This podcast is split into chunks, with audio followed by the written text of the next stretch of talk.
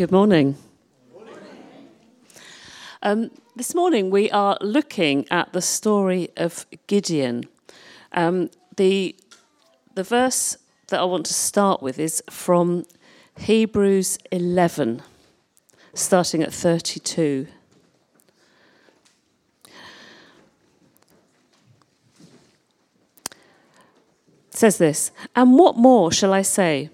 I do not have time to tell about Gideon, Barak, Samson, Jephthah, David, Samuel, and the prophets, who through faith conquered kingdoms, administered justice, and gained what was promised, who shut the mouths of lions, quenched the fury of the flames, and escaped the edge of the sword, whose weakness was turned to strength, and who became powerful in battle and routed foreign armies. Women received back their dead, raised to life again. Others were tortured and refused to be released so that they might gain a better resurrection. Some faced jeers and flogging, while still others were chained and put in prison. They were stoned, they were sawn in two, they were put to death by the sword. They went about in sheepskins and goatskins, destitute, persecuted, and ill treated. The world was not worthy of them. They wandered in deserts and mountains, and in caves and holes in the ground. Now, that passage doesn't tell us an awful lot about Gideon other than that he was a man of faith. And so, what I'm going to do is actually refer more to the story of Gideon, which, if you want to find it either now or later, is in the book of Judges in chapters 6 and 7. And I love the story of Gideon because he's actually what you might call one of the unlikely heroes of the Old Testament. And I love the, that phrase in Hebrews that he conquered kingdoms. And we're going to look a bit at that in a minute. But at the start of the story of Gideon, he doesn't really look like a hero or even a man of faith. So I'm going to start by just giving you a very quick summary of his story. And Gideon, um, this, the story of Gideon takes place during a period in which, once again, the Israelites were being disobedient to God. Okay? Judges uh, chapter 6, verse 1 says, Again, the Israelites did evil in the eyes of the Lord, and for seven years he gave them into the hands of the Midianites. What that's saying is that the Israelites had actually brought devastation upon themselves. They'd turned away from the Lord, they'd started worshipping idols, they were worshipping Baal, and they'd become completely idolatrous. So they weren't being faithful to the Lord at all. And as it says, that at this point, the enemy, their enemies, the Midianites and the Amalekites, had been persecuting them for seven solid years. For seven consecutive years, they'd come, they'd raided the land, they'd destroyed their crops and their livestock, and actually, they'd left the Israelite people completely destitute, completely starving, with literally nothing. And the Bible does make it clear that the, the, this oppression is as a direct result of their rebellion against God. And it's, it's only at the point at which they're completely overwhelmed and they're hiding themselves away in fear, that's what Judges tells us, that they finally turn back to the Lord and ask for his help. And this is the amazing thing, you know, in spite of them taking God for granted year after year after year, God never fails to open his arms of love when they turn back. So they repent, and God is eternally faithful to the promises that he made to Abraham to protect and to bless his offspring for generations to come. So as soon as the Israelites cry out to God, he responds. And he chooses to use Gideon. This is where Gideon comes in. God chooses to use the man Gideon to bring about his, his purposes. And as you read through chapters 6 and 7 and 8 of the book of Judges, you, you will see that ultimately Israel's enemies are defeated and the Israelites enjoy victory. But let's look in, in more detail at Gideon's role in all of this. Judges 6, verse 8. So that the Israelites have turned back to God, and Judges 6, verse 8 says, God sent them a prophet who said, This is what the Lord, the God of Israel, says I brought you up out of Egypt, out of the land of slavery. I snatched you from the power of Egypt and from the hand of your oppressors. I drove them from before you, gave you their land. I said to you, I am the Lord your God. Do not worship the gods of the Amorites in whose land you live, but you have not listened to me.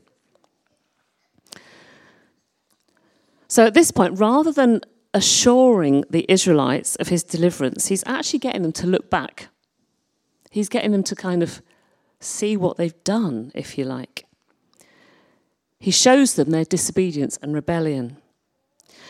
And that's the first thing I want to say is that when we're facing tough circumstances ourselves, sometimes we might need to be willing to look back. We might need to be willing to look at what God shows us, even when it's uncomfortable. And regardless of who he speaks through, it's interesting that this particular prophet that comes to the Israelites isn't even named in the Bible. And then verse 11 of chapter 6 in Judges is really the turning point of the story. The angel of the Lord came and sat down under the oak in Ophrah that belonged to Joash the Abiezrite, where his son Gideon was threshing wheat in a winepress to keep it from the Midianites. When the angel of the Lord appeared to Gideon, he said, The Lord is with you, mighty warrior. Now, Gideon is threshing wheat in a wine press. Okay, that's not normal. he's doing it because he's afraid. He's afraid that if he does it out in the open, the Midianite is going to come and steal from him again. So he's hiding away. He's probably starving. He's very scared. And actually, if you thresh grain in a wine press, the wheat doesn't separate from the chaff. He's actually making it an extremely difficult job. And there's such a contrast in this interaction between Gideon and the Lord. Because God, it, it, it, becomes apparent that the angel of the Lord is the Lord. It's a manifestation of the Lord. And he says to Gideon, The Lord is with you, mighty warrior. Well, you might think that that's quite an encouraging statement.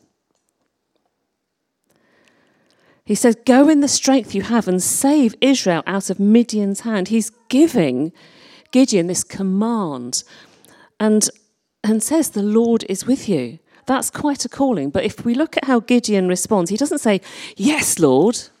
What does he say? He says, How can I save Israel? He says, My clan is the weakest in Manasseh and I am the least in my family. It's not exactly a statement of faith, is it? It's, a, it's more a statement of hopelessness and fear. And it comes out of his unbelief and this abject feeling of insignificance and inadequacy.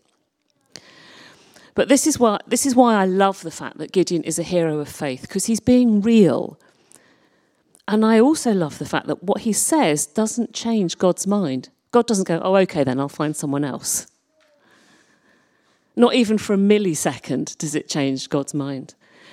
Because God never negotiates with our hopelessness, ever. And the reason he doesn't do that is because if we are operating in our hopelessness, our plans will always be inferior to God's. Always.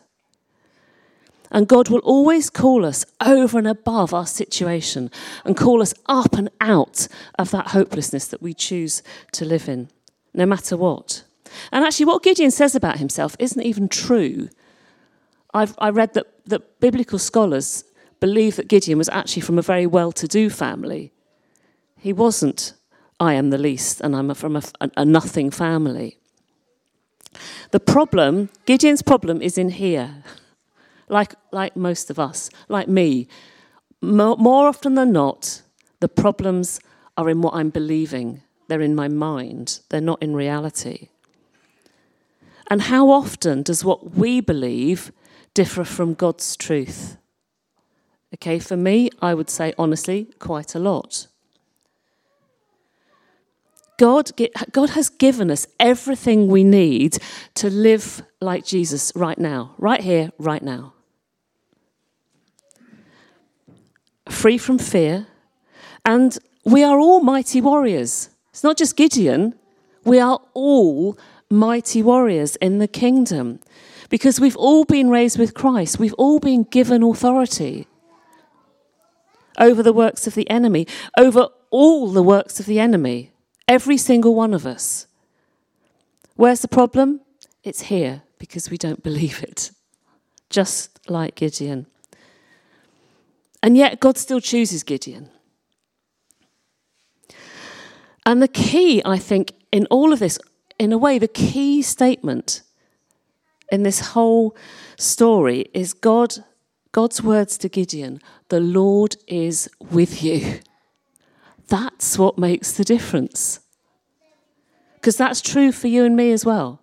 The Lord is with us. And it's that truth that enables all of us to be who we've been designed to be. Because the Lord is with us. Because it's not down to us. It's not down to us. If it was, we'd be scuppered. But it's not. It's God, and He is with us. Imagine that, well, it might not be an awful scenario for you. This was an awful scenario for me at school where the PE teacher picks the two best sports players and then they pick their teams from the rest of the class. that was awful for me because I was always the last to be picked. Okay? It's that moment where you just want the ground to swallow you up.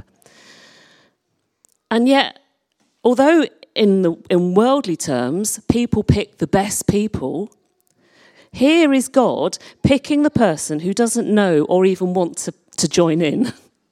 and I love that. I love that.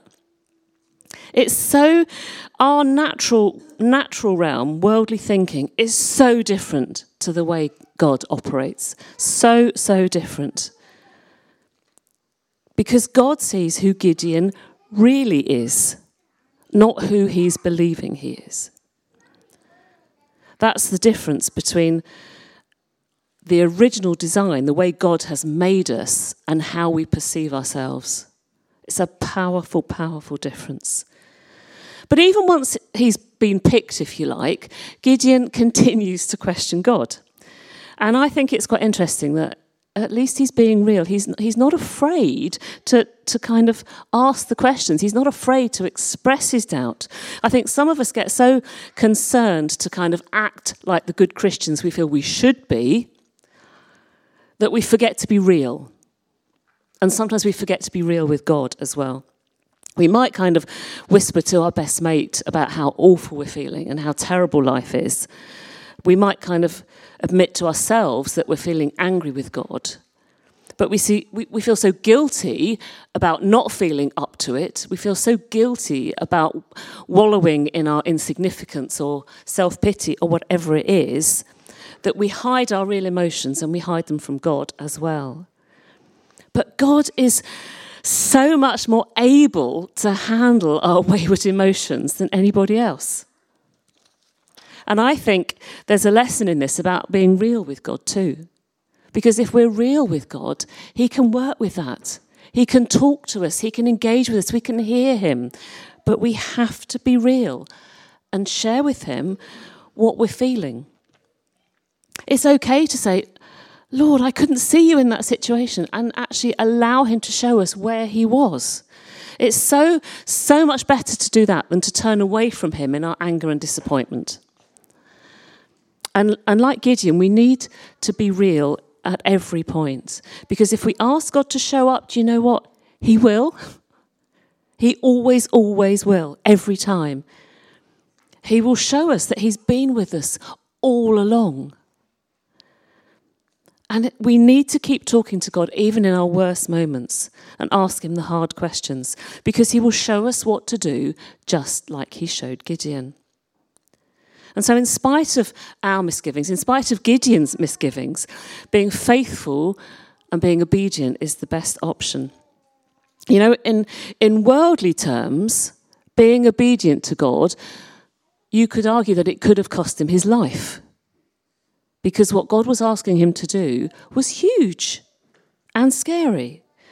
But actually, in his obedience and in his eventual stepping out, he was instrumental in saving a whole nation.